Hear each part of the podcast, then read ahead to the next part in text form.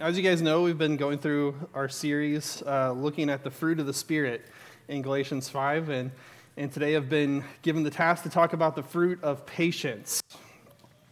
You know, we're given opportunities every single day to re- that reveal our patience, right? In fact, uh, I previously just, just had my patience tested, and it came back negative. So, but seriously, you think about, think about our patience.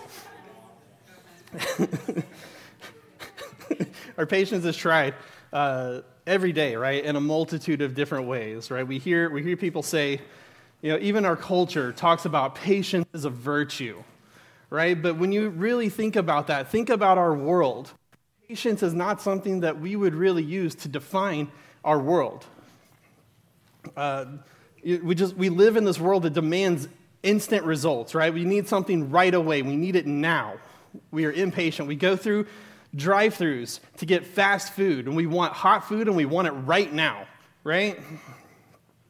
I think about like when I was a kid, uh, my parents would watch the news, and the news came on at certain times. It came on at 5 o'clock, came on at 6 o'clock, and came on at 10 o'clock. But then all of a sudden, there came 24 hour news sites, right, or news uh, channels like Fox News and CNN because we needed the news right now. We didn't need it in three hours, we need it right now right? But now even that has almost become obsolete because we have you know, social media. We find our news on Twitter or whatever social media site you use. We need it right now, right within the second. it's, it's immediate. It's not, it's not fast enough. We need it now. Uh, thinking about social media, uh, kind of related to that, think about the internet. When I was a kid, we had dial up internet, right, where you had to plug into your phone line and hear that sound and wait forever for it to come up. But now, if the Wi Fi doesn't work, it's, we become like lunatics, right? Like it's, we have to have it now. Uh, thinking about that, there's a, there's a movie that came out uh, just a couple years ago, kids movie, uh, called The Mitchells versus the Machines. Right? I'm not talking about Cooper and Molly, although if you would have seen him earlier manhandle the label printer, you know, I could, I could fully trust him uh, to be in charge over the, the machines in this, in this battle. But in the story, uh, there was this a family that's attempting to, to put an end to this robot apocalypse, right? And, and there's this uh, virtual assistant known as PAL uh, that takes over. And at one point, uh, the creator of, of this PAL, this creator of this virtual assistant, uh, is, is talking about how humanity is going to survive, right? And, and they said, Humanity can't survive without me. Look what happens when I turn off the Wi Fi and then it shows the Wi-Fi button turn off, and then there's just, it's absolute chaos. It looks like Lord of the Flies or, or something like that, where people are demanding that it'll work if we if we pray to the router and make a sacrifice to him. The Wi-Fi will come back, right? We we want immediate results. We want it now. Uh, we're impatient. Continuing with that with our TV watching, right? Too again, when I was a kid, when I watched TV, TV shows came on at a certain time, right? They didn't, we didn't have streaming services where we could pick and choose when we watched it. We had to watch this show or this movie in this time slot. And in order to find out when things were on that time slot, we had to go to the store and buy a magazine that told us when those things were going to be on, right? The TV guide. We had to go buy that to let us know when to watch those things. But now, we don't do that. We, we have streaming services we have streaming services that, that give us immediate results, what we want right now. And uh, yeah, if, if, you know, even thinking about that, uh, if I were to watch a TV show and I missed an episode, it would be months before I could watch it again, or maybe even years before I could actually see that episode. But now we have every single episode of every TV show we could possibly want to watch anytime we want it instantly. And don't even get me started on commercials, right? Like, no, we don't, we don't watch commercials. We don't do that. In fact, we pay premium services to not have commercials, right? We used to have to sit through commercial breaks, but now we will actually pay extra money for our streaming services so we don't have to wait 30 seconds on this commercial break. So, patience is not something that our world teaches, it's not something that we actually see in our world. Uh, thinking about that again, just uh, I was just thinking about the first time my kids ever had to watch a TV show, a cartoon that had a commercial. And I don't remember which one it was. I think it might have been Eleanor. Uh, but whenever we were watching, watching it, a commercial came on, And her response was, Skip, skip, skip, daddy, skip it. You're going to have to sit through this. You're going to have to watch this, right? It's being ingrained in our minds that we need things right away. And if we don't, we're justifiably angry about it. So we're not a patient people. But as you read through the Bible, we see that patience should be the mark of a Christian, right? It should be the mark of us as believers. You read Galatians here, and it's a mark, uh, it's, it marks it here as one of the fruit of the Spirit, right? It's, it's a, the fruit of the Spirit is patience. And as believers, we have uh, the Spirit working in our lives, working in our hearts, and as a result of that work, He produces fruit within us, and part of that fruit is patience, right? So we should be able to show the world around us patience. But how many of us can say that? How many of us demand immediate responses from everyone around us while at the same time expecting them to be patient with us? Right? How many of us are patient towards our spouse or towards our kids? Right? Or kids being patient towards your parents because your parents are sinners too, uh, in, need, in need of God's grace. We must be patient. All of us need to have the Spirit working in us to bring us patience. So let's take a look at Galatians 5 again, and, and we'll see this, uh, this passage on the fruit and see what Paul says about the fruit of the Spirit and the fruit of patience. So looking in Galatians 5, beginning in verse, beginning in verse 18, says, But if you are led by the Spirit, you are not under the law. Now, the works of the, fl- works of the flesh are evident sexual immorality, impurity, sensuality, idolatry, sorcery, enmity, strife, jealousy, fits of anger, rivalries, dissensions, divisions, envy, drunkenness, orgies, and things like these. I warn you, as I warned you before, that those who do such things will not inherit the kingdom of God. But the fruit of the Spirit is love, joy, peace, patience, kindness, goodness, faithfulness, gentleness, self control. Against such things there is no law. And those who belong to Christ Jesus have crucified the flesh with its passions and desires. And if we live by the Spirit, let us also keep in step with the Spirit. Let us not become conceited, provoking one another, envying one another. So, one of the uh, marks of a Christian, those who have the fruit of the Spirit, it says, is patience. So, what is patience? What does that mean to be patient? I heard one definition of patience being defined as the quality that you admire in the driver behind you, but can't stand in the driver who's in front of you. Right? It's, it's, a, it's that idea of uh, being patient. Uh, so, but really, when you look in the New Testament, there are two words uh, to describe patience. Uh, and, and we're going to really focus most of our attention on one, but I just want to look at two primary words that are used. The first one is the word hupomene, is, is, is the word. And it, it has this idea of steadfastness, this idea of patient endurance, of perseverance. Right? It's the kind of patience that, that I was talking about really before uh, when we think about uh, waiting on the drivers, you know, in, on the road or waiting for the Wi-Fi to work, waiting on those things. Those, those are the things that require this patience of steadfastness, of of patient waiting and endurance. But that's not the word that's actually used when we look in Galatians 5. The word that is used here is the word macrothumia. And so that is, is a compound word. If you take the, split that apart, you have macro, which you guys can see is maybe the opposite of micro, right? It's macro, it's something that's big, something that's long, uh, something of that nature. And then the word thumos, meaning passion or anger. And that word is actually used earlier in verse 20, talking about the works of the flesh, when it says that the works of the flesh are fits of anger.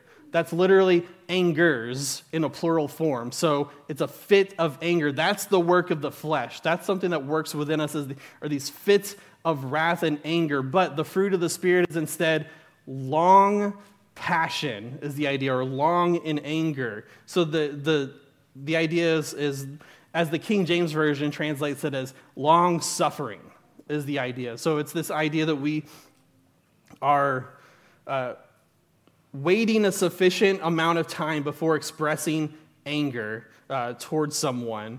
Uh, in English, you know, we talk about someone when they're have like a very angry person, we might call them short tempered, right? Well, this idea here is it's the opposite of that. It's the person who would be long tempered, which we don't really say that, but that's the idea. It's a person who is long tempered.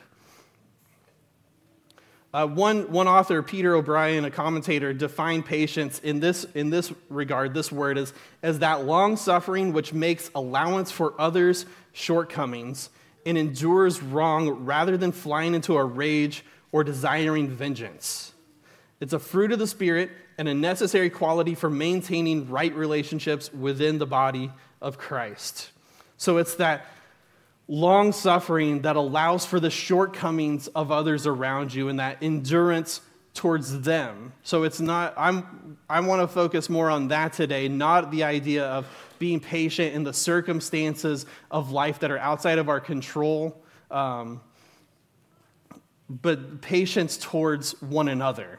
Right? That's, that's the idea that Paul is really trying to get at here is that patience that we have with each other and the sin struggles that we have in our lives. So, so I want to look at that. And, and the first thing that I want to look at today is, is this idea that we practice patience towards each other only because God is patient with us. Right? That's the only way that we can be patient is because God is patient towards us. And I want to look, look at three things within that. I'm going to talk about the patience of God the Father, the patience of God the Son, and the patience of God the Holy Spirit. As you read through the Old Testament, uh, we see the patience of God the Father. And he's patient towards his covenant people. Looking in Exodus 34, uh, we talked about this a few weeks ago whenever I talked about uh, the, the idea of love as well. But in Exodus, beginning in Exodus 32, we read about how uh, Moses went up to the mountain and, and he was delayed there, and the people were impatient and they wanted they couldn't wait. They wanted they wanted answers right now, and so they they demanded that Aaron build a god for them to worship, right? And and he does that. He calls them to come and bring these uh, bring their gold, and he melts it down and he puts it in. And as he tells tells Moses later, right? He puts it all in there. I just stuck it in and pulled it out, and it became a calf. I don't know what happened. So that's what this is what's happening is, is this sinful people committing sinful things uh, against God the Father. And it says that God was angry at them. He was justifiably angry at the sin uh, at them, and he did bring punishment towards them by bringing a plague upon the people. But it says that Moses interceded on behalf of the people and, and asked for God's mercy. And when he does, uh, God grants that, and then he tells him, Ask me anything you want, and I'll do it for you. And, and Moses said, Please show me your glory, right? We talked about that a few weeks ago when he, he prayed that God would show me your glory. And he does that in Exodus 34. He's renewing this covenant relationship uh, with his people. And as he passes by, in Exodus 34 6, it says, The Lord passed before him and proclaimed, The Lord, the Lord, a God merciful and gracious, slow to anger, and, and abounding in steadfast love and faithfulness. So he's abounding in steadfast love and faithfulness, but it says that he's slow to anger. That's the idea of, of patience here. And this slow to anger, again, similar to what we talked about in Galatians, the word literally translated here is he's long of nose. And so that's, that's an interesting concept, right? To think of what does that mean to be long in the nose. Uh, and I, I, I, love the way that the, the Hebrew language works because they use this so often where they talk about parts of our body to express the emotions that we have. I mean, we, we talk about it in our, in our language too, right? When we talk about our heart the things that are going on in our heart is that internal being, right? But they use other languages like their bowels, meaning that innermost portion of their being. In their bowels, they're doing these things. And so they use their bodies uh, to describe this and this idea of to be long of nose. If you think about that, you can understand, you can see a person and know that they're angry by looking at their nose, right? Their nostrils maybe are flared uh, you might hear short bursts of air coming out of it, right? You know a person is frustrated when you hear, right? Like you know that means that person is probably angry. But a person who is patient, right, is a person who, who is practicing that patience, that maybe is even trying to calm themselves down from their anger. You hear them taking deep breaths, that like a slow calm, peaceful uh, breath in them, right? They're trying to calm themselves down to show that patience. So we can see that even in our noses. And that's what the Hebrew language uses that idea, that terminology, to be patient, to be long in the nose. you can see this throughout the Old Testament as you read through uh, multiple passages, but just two, uh, just uh, three different instances in, in the Psalms where the psalmist essentially repeats the same exact phrasing of Exodus 34. In Psalm 86 15, he says, But you, O Lord, are a God merciful and gracious, slow to anger, and abounding in steadfast love and faithfulness. Psalm 103 8, the Lord is merciful and gracious, slow to anger, and abounding in steadfast love. And again in Psalm 145, says it again the Lord is gracious and merciful, slow to anger, abounding in steadfast love. The Lord is good to all and his mercy is over all that he has made. So the Lord is good, right? We talked about that a few weeks ago that this goodness is the aspect of God's love demonstrated towards us. So all of these ideas, all of the fruit of the Spirit that we're talking about, all of them are interrelated. You can't have one without the other. You can't have patience without also loving one another. You can't have patience without being filled with joy. You can't have any of these fruit of the Spirit right, if you were not in the Spirit. And God is patient. You know, it, it's, it's seen in multiple other passages that we won't look at, but Nehemiah, Jeremiah, uh, Nahum talks about the same idea. The Lord is slow to anger, the Lord is patient with us. And he's not just patient with his covenant people, as I mentioned here, but he's patient to all people. Look at Jonah chapter 4. As you read through Jonah, you see, he, you see the Lord calling Jonah to go to the people, right? To go to the people in Nineveh and to preach to them. And what, is, what does Jonah do? He runs away. He runs the complete opposite direction to the city of Tarshish, Tarshish, which is the opposite direction of, of Nineveh. And God becomes God ends up bringing this storm right upon the people, upon the boat, and it redirects Jonah to the place that he needs to go, right? And, and he brings this uh, fish, this big fish that swallows him up in the water, and that fish is God's grace on his life, bringing him back to the place where he's supposed to go. And he gives him another chance to preach to them. And he does, right? This time he's obedient. He preaches the gospel to them, he preaches the message. And what happens? The people repented. And because they repented, God delayed his punishment. It says he relented of the disaster. And you would think that that would make Jonah happy, right? But no, it says in Jonah 4, it displeased Jonah exceedingly, and he was angry. And he prayed to the Lord and said, O Lord, is not this what I said when I was yet in my country? That is why I made haste to flee to Tarshish. For I knew that you are a gracious God and merciful, slow to anger, and abounding in steadfast love and relenting from disaster. So he repeats that same phrase. He repeats the very thing that God said of himself in Exodus 34. Jonah repeats that. He knows his theology. He knows that God is gracious. He knows that God is merciful. He knows that God is going to be slow to anger. And he didn't want God to be slow to anger to these people because he was not patient with them. Jonah himself was not patient towards those people. He wanted God to punish them for their wickedness. But God is slow to anger. He knew that God is slow to anger and he would forgive them.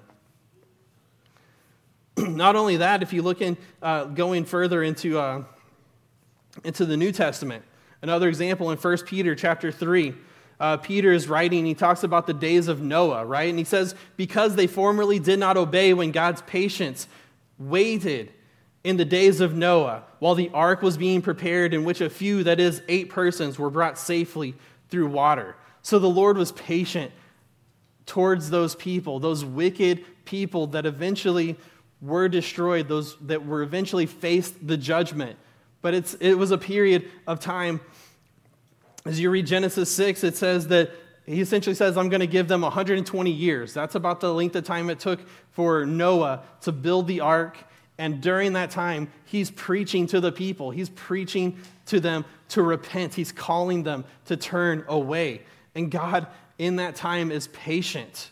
Even though in his sovereignty he knows what is going to happen, he is still patient towards those people, right? He's patient in his judgment against them and delays that judgment. So he is patient. God the Father is patient to us. And then we see the patience of God the Son. So not only is the Father patient, God the Son, Jesus, is patient with us as well. You read through the Gospels and you see so many times patience is being tested by the disciples, right? They're listening, they're hearing everything he's saying, and they're not getting it. They don't understand what he is saying to them. And he is patient with them for three and a half years, preaching to them, teaching them, guiding them, and they still don't understand. And it gets to a point where uh, the disciples were brought a child and they could not heal this child. And Jesus' response to them in Matthew uh, 17 17, and it's found in a few other passages as well. Um, he says, Oh, faithless and twisted generation, how long am I to be with you? How long am I to bear with you, right? So Jesus' patience was tested by the people when he was on the earth. Not only that, he faced, of course, of course, we probably all know, but he faced the ridicule, the rejection of those around him, including his own family. His own family rejected him. And ultimately, he endured the suffering of the death on the cross. Right? He bore the wrath of our sin for us. Right? He was beaten, he was mocked, he was scorned. And even during all of that time, while he's on the cross, what is his response? He says in Luke chapter 23, Father, forgive them for they don't know what they're doing, right? How many of us can say those same things in the mild discomforts that we face in our life? Can we have that attitude of patience and grace and forgiveness in the way that Jesus demonstrated uh, to us? Peter talks about this also in 1 Peter 2, uh, 1 Peter 2, 21 through 25. So uh, in the context of, of 1 Peter, he's, he's talking about the suffering uh, that Christians are going to face, these injustices that we're going to face, uh, and how we should respond as a result of those, of those sufferings. Right? And Peter, you think about that. This, is written, this letter was written by Peter, the per, very same person who denied that Jesus was going to face these things, right? He denied that whenever Jesus said, I am going to face persecution, I'm going to be arrested, I'm going to be mocked, and I'm going to be killed, and then I'm going to re- be risen from the dead, Peter called him to the side and said, No, listen, you got, you got that all wrong, right? He's trying to correct Jesus in that moment in, in the Gospels. But now we have him here, after he has witnessed the crucifixion, he's witnessed the resurrection, and he's preaching uh, to the people, and he's seen the way that God is working, and he recognizes that this is what is happening, right? In 1 Peter 2, he talks about the Lord's suffering. He says, For to you, uh, for to this you have been called, because Christ also suffered for you, leaving you an example, so that you might follow in his steps. He committed no sin, neither was deceit found in his mouth. When he was reviled, he did not revile in return. When he suffered, he did not threaten, but continued entrusting himself to him who judges justly. He himself bore our sins in his body on the tree that we might die to sin and live to righteousness. By his wounds you have been healed. So we see Christ suffered for us. When he was reviled, he did not respond in kind. Right? He did not respond that same way towards them, but instead he endured the suffering patiently. En- endured that on the cross for our sins. So he's recalling the events of Jesus' arrest and trial and crucifixion, right? He was verbally abused by the Sanhedrin. He was faced the ridicule of the Roman guards, the mockery of the thief, on the cross. He faced all of those things on the cross and, and up to that point. And it says that he could have called down 12 legions of angels, right? At any moment, he could have called them down to come and, and bring about justice. But he didn't do that because he was patient and knew God's plan was this was God's plan, right? and he followed and acted upon that. The Apostle Paul talks about the patience of Jesus as well. In 1 Timothy, he writes, The saying is trustworthy and deserving of full acceptance that Christ Jesus came into the world to save sinners, of whom I am foremost. But I received mercy for this reason that in me, as the foremost, Jesus Christ might display his perfect patience as an example to those who were to believe in him for eternal life. So Jesus pr- showed his perfect patience toward us when he sacrificed his life on the cross. So we have the patience of God the Father, the patience of God the Son, and we also have the patience of the Holy Spirit. And that's that's really there's many passages you could probably look at, but I want to refocus on Galatians 5 again, thinking about the fruit of the Spirit, right? The Holy Spirit demonstrates patience when we look in Galatians, it being one of the fruit of the Spirit. We develop this fruit of the Spirit not by pursuing the law, right? We cannot pursue the law because if we pursue the law, we will fail. And instead, it says that we are freed from the law. And Paul asked the Galatians in Galatians 3 Did you receive the Spirit by works of the law or by hearing with faith? Are you so foolish? Having begun by the Spirit, are you now being perfected by the flesh? Did you suffer so many things in vain, if indeed it was in vain? Does he who supplies the Spirit to you and works miracles among you do so by works of the law or by hearing with faith? Just as Abraham believed God and it was counted to him as righteous.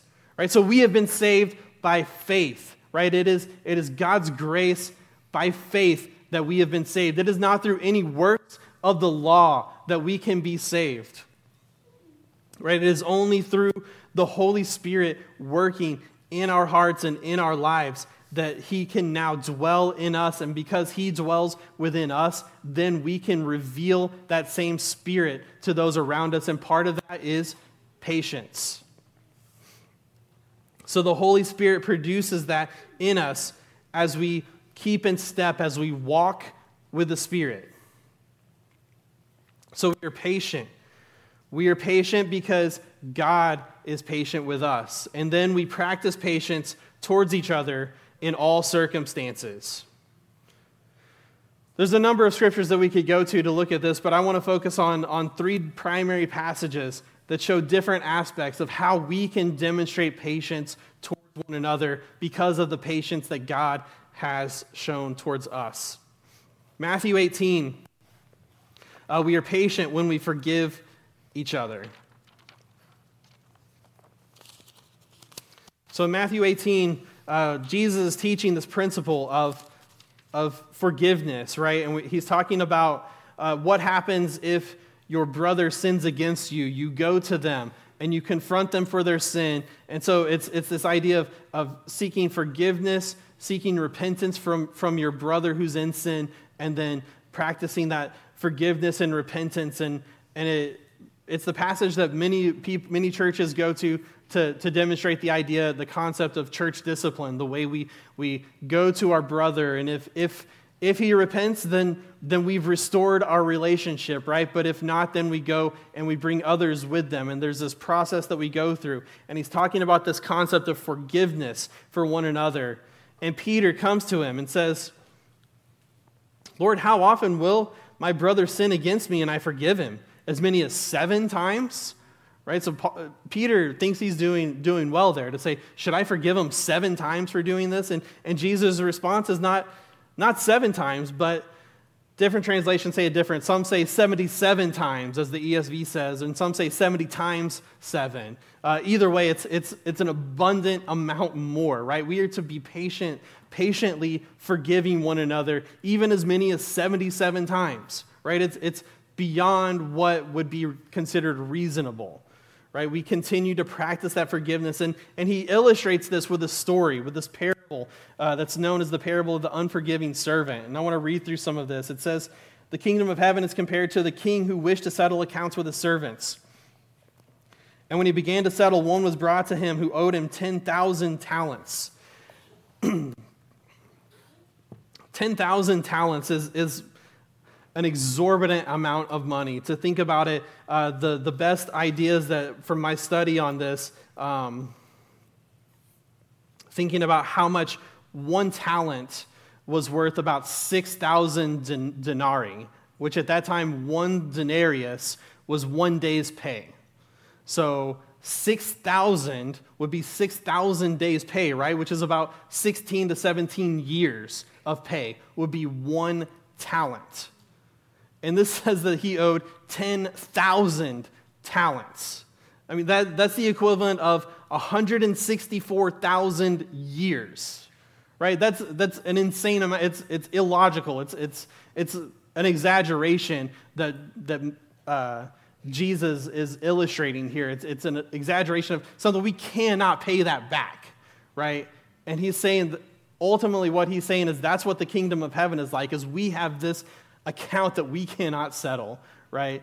And he is abundantly patient and forgiving towards us. And this, this uh, servant comes to, comes to the king and, and begs him for patience, right? He says, Have patience with me, and I will pay you everything. It's that same word. To have patience is the verb form of macrothumia. It's the same word. Please be patient with me, and I will pay you everything, right? I'm going to pay you all 164,000 years worth of back pay I owe you.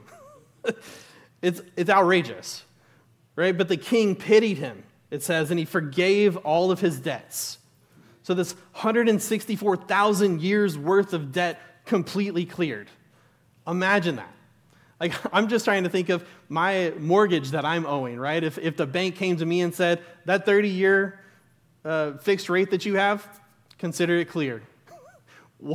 like, what a blessing that would be, right? And this is so far beyond that, so far beyond uh, this debt being cleared. And then we read later on in the story that this same servant who has just been forgiven a debt that could never be paid goes to, uh, goes to someone who owes him a hundred denarii. And it says that he seized him and began to choke him. So he came to him not with any kind of pity or not with any kind of patience, but he's immediately at him, grabs him. He's grabbing him by the throat and he's shaking him and demanding this pay of a 100 denarii, which is a 100 days worth of pay. So, I mean, it's a significant amount of money that he owed him, but it's not even close to what this servant owed the king, right? And so he's demanding it immediately. Pay me back now. And, and the same, so this servant says the same thing to him that he said to the king. He said, Have patience with me, and I will pay it. But did he listen to that? Did he practice the patience that the king practiced towards him? No. Instead, he demanded it right now, and he got him, got the guards to come and, and arrest him and put him in prison because he demanded that money right away. And in the story, uh, you see that these, these people came and told the master, told the king about it. And when they told the king, they summoned him and said, uh, You wicked servant, I forgave all that debt because you pleaded with me. And should not you have had mercy on your fellow servant? As I had mercy on you. And in anger, his master delivered him to the jailers until he should pay all his debt. So also my heavenly Father will do to every one of you if you do not forgive your brother from your heart. So it's a pretty sobering idea, right? It's a sobering picture, but it's, it's very clear, right? That God is great in his mercy and abundant in his patience towards us, and he has forgiven us. And in the same way, we who are believers in Christ should be patient towards one another. We should be forgiving towards each other. So we're patient when we forgive one another.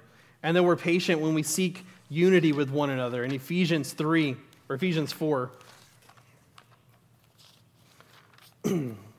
as you read through uh, the book of Ephesians, the first three chapters are detailing God's plan, right? God's plan of redemption uh, and the way that he, is, he has worked in our lives. And then when he gets to chapter 4, now he says, in light of all of that doctrine, in light of all of this knowledge, now you must Walk in a manner worthy of that calling to which you have been called.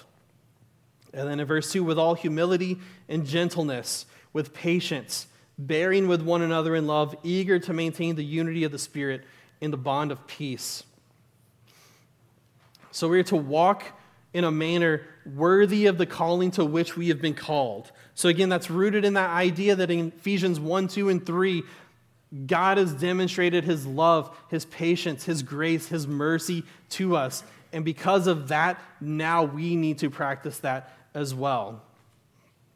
And he clarifies how they are to walk worthy of this calling. Like, how? How am I to walk worthy of this calling? And he gets that in verse 2 with all humility and gentleness and with patience. so, all of these characteristics are found in the book of Colossians as well, when he, he calls the Colossians uh, to put on these traits. He says, Put on as God's chosen ones, holy and beloved, compassionate hearts, kindness, humility, meekness, patience, bearing with one another, and if anyone has a complaint against another, forgiving each other. Again, there's that concept of forgiveness towards each other. And most of these things we see in the, in the fruit of the Spirit as well, right? This uh, patience and humility and gentleness and love all of these things are, are practicing the fruit of the Spirit within us, right? We're supposed to exhibit that same fruit. And he calls the Ephesians uh, to do this with humility and gentleness, which is to be meek and lowly in heart. That's how Ma- uh, Jesus described himself in Matthew 11 when he calls the people to come to him because I'm meek and lowly in heart. My burden is easy, my, my yoke is light. And they are to do this with patience, with macrothumia, that same word here. It's that long suffering. And because of his forbearance with them, they ought to act in a similar manner towards others. I talked about this already earlier, but it's that, that definition that Peter O'Brien gives, where it says that patience is that long suffering that makes allowance for others' shortcomings and endures wrong rather than flying into a rage or desiring vengeance. So we allow for the shortcomings of others around us. Think about that in your own life. How many times do you see others around you, the shortcomings? We're quick to see the shortcomings of those around us and impatient towards our kids, impatient towards our parents, impatient towards our coworkers. but we demand that same patience for us, right? We want, we want people to be patient with us, to, to practice humility and patience, but we need to practice and demonstrate that towards others as well. And so we're patient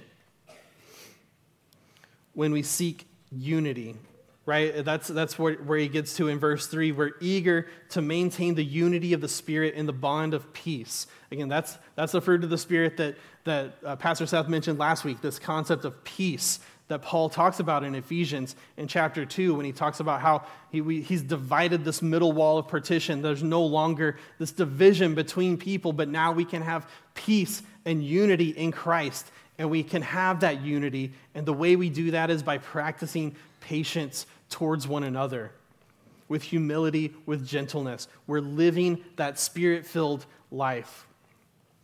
So we are patient as we seek unity with each other. And then we're patient when we encourage each other. If you look in 1 Thessalonians chapter 5.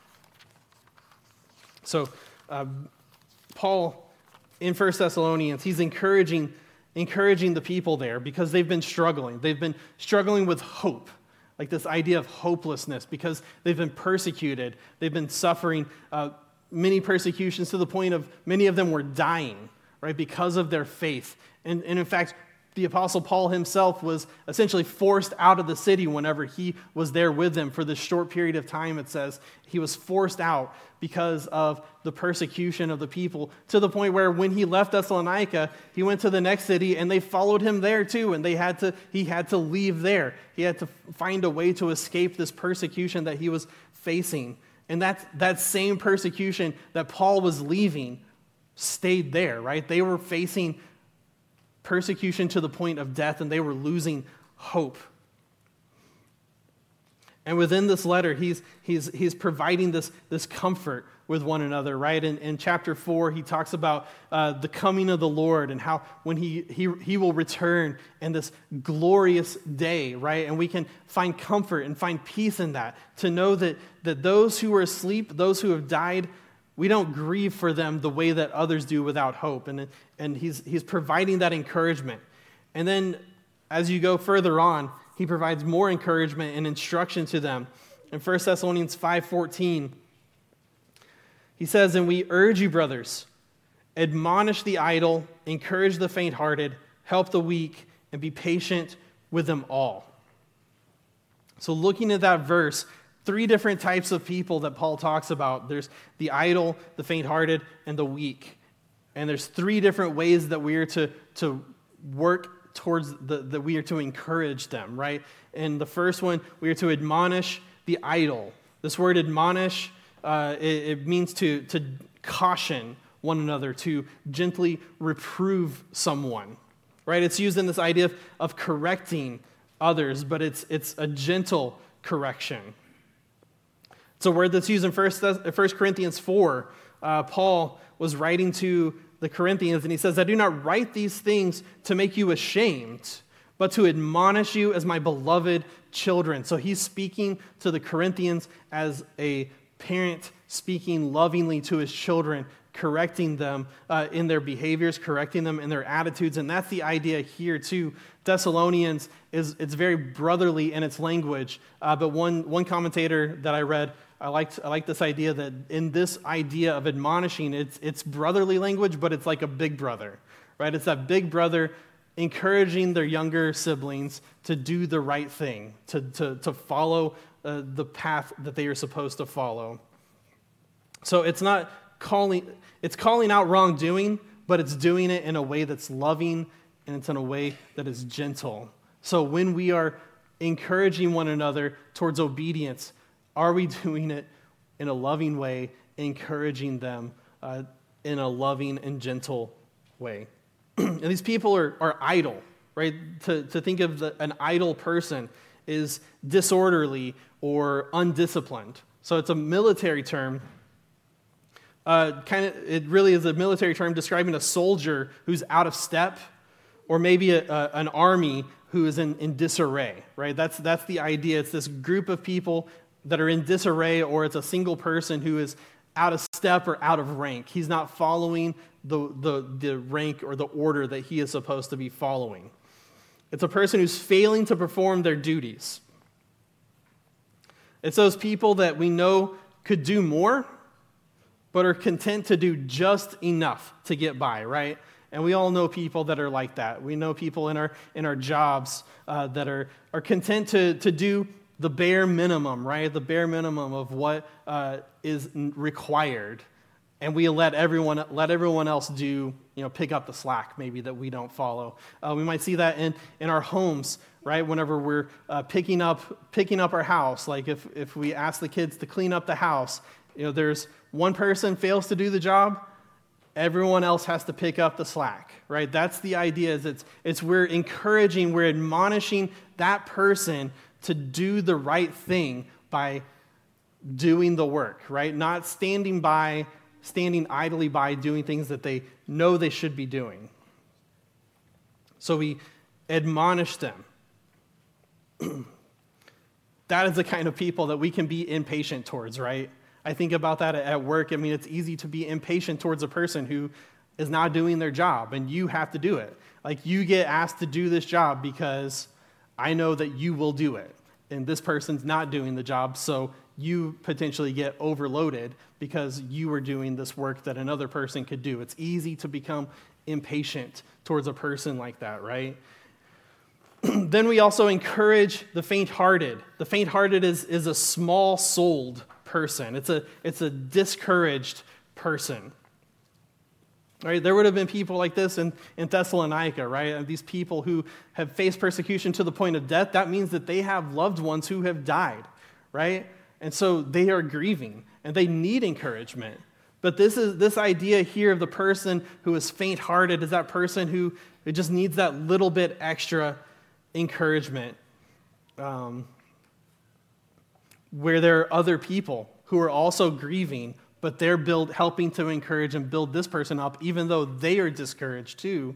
They are helping to build this person up uh, because it seems like they need even more encouragement. And we see that. And this is the idea is in. Uh, uh, it's used in John chapter 11 when, when we read about the death of Lazarus, and there were people there to, to provide encouragement to Mary and Martha at the loss of their brother, right? They were discouraged they lacked this spiritual strength to move forward, but they were being encouraged and being built back up.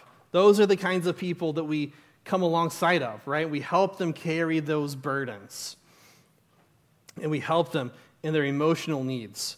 And then we help the weak uh, this idea of, of the weak, uh, helping the weak, the idea of helping, it's, it's a, a cling to. It's not just, you know, when we hear someone's in need, I think that's something that a lot of us are really good at. When we see a need, we go and help them immediately. We help in that one, you know, that early time, the loss of a loved one. We're there providing meals for them, providing encouragement for them, and doing all those things. But, but what happens, you know, months down the road? or years down the road, and a person is still struggling sometimes with that. Um, this idea of helping the weak person, it's that motivation. It's we're clinging to them, we're holding on to them, not just in that immediate moment, but we're in it for the long haul, right? You're in it for, uh, for the long haul.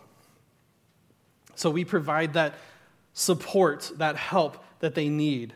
Um, could be a person who's sick or a person who's emotionally or spiritually vulnerable in some way, but we provide the support for them. And then he concludes that those three different types of people, he concludes it by saying, We are patient with all. So we're patient with each one of those people. And thinking about that, I already mentioned it. It's, it's easy to think about that idle person. We can be impatient towards that person, right? A person who is not doing the work, and I have to pick up the slack it's easy to get frustrated in our hearts for that person, and we're not patient with them. But we must be patient with them all, is what Paul says here. so,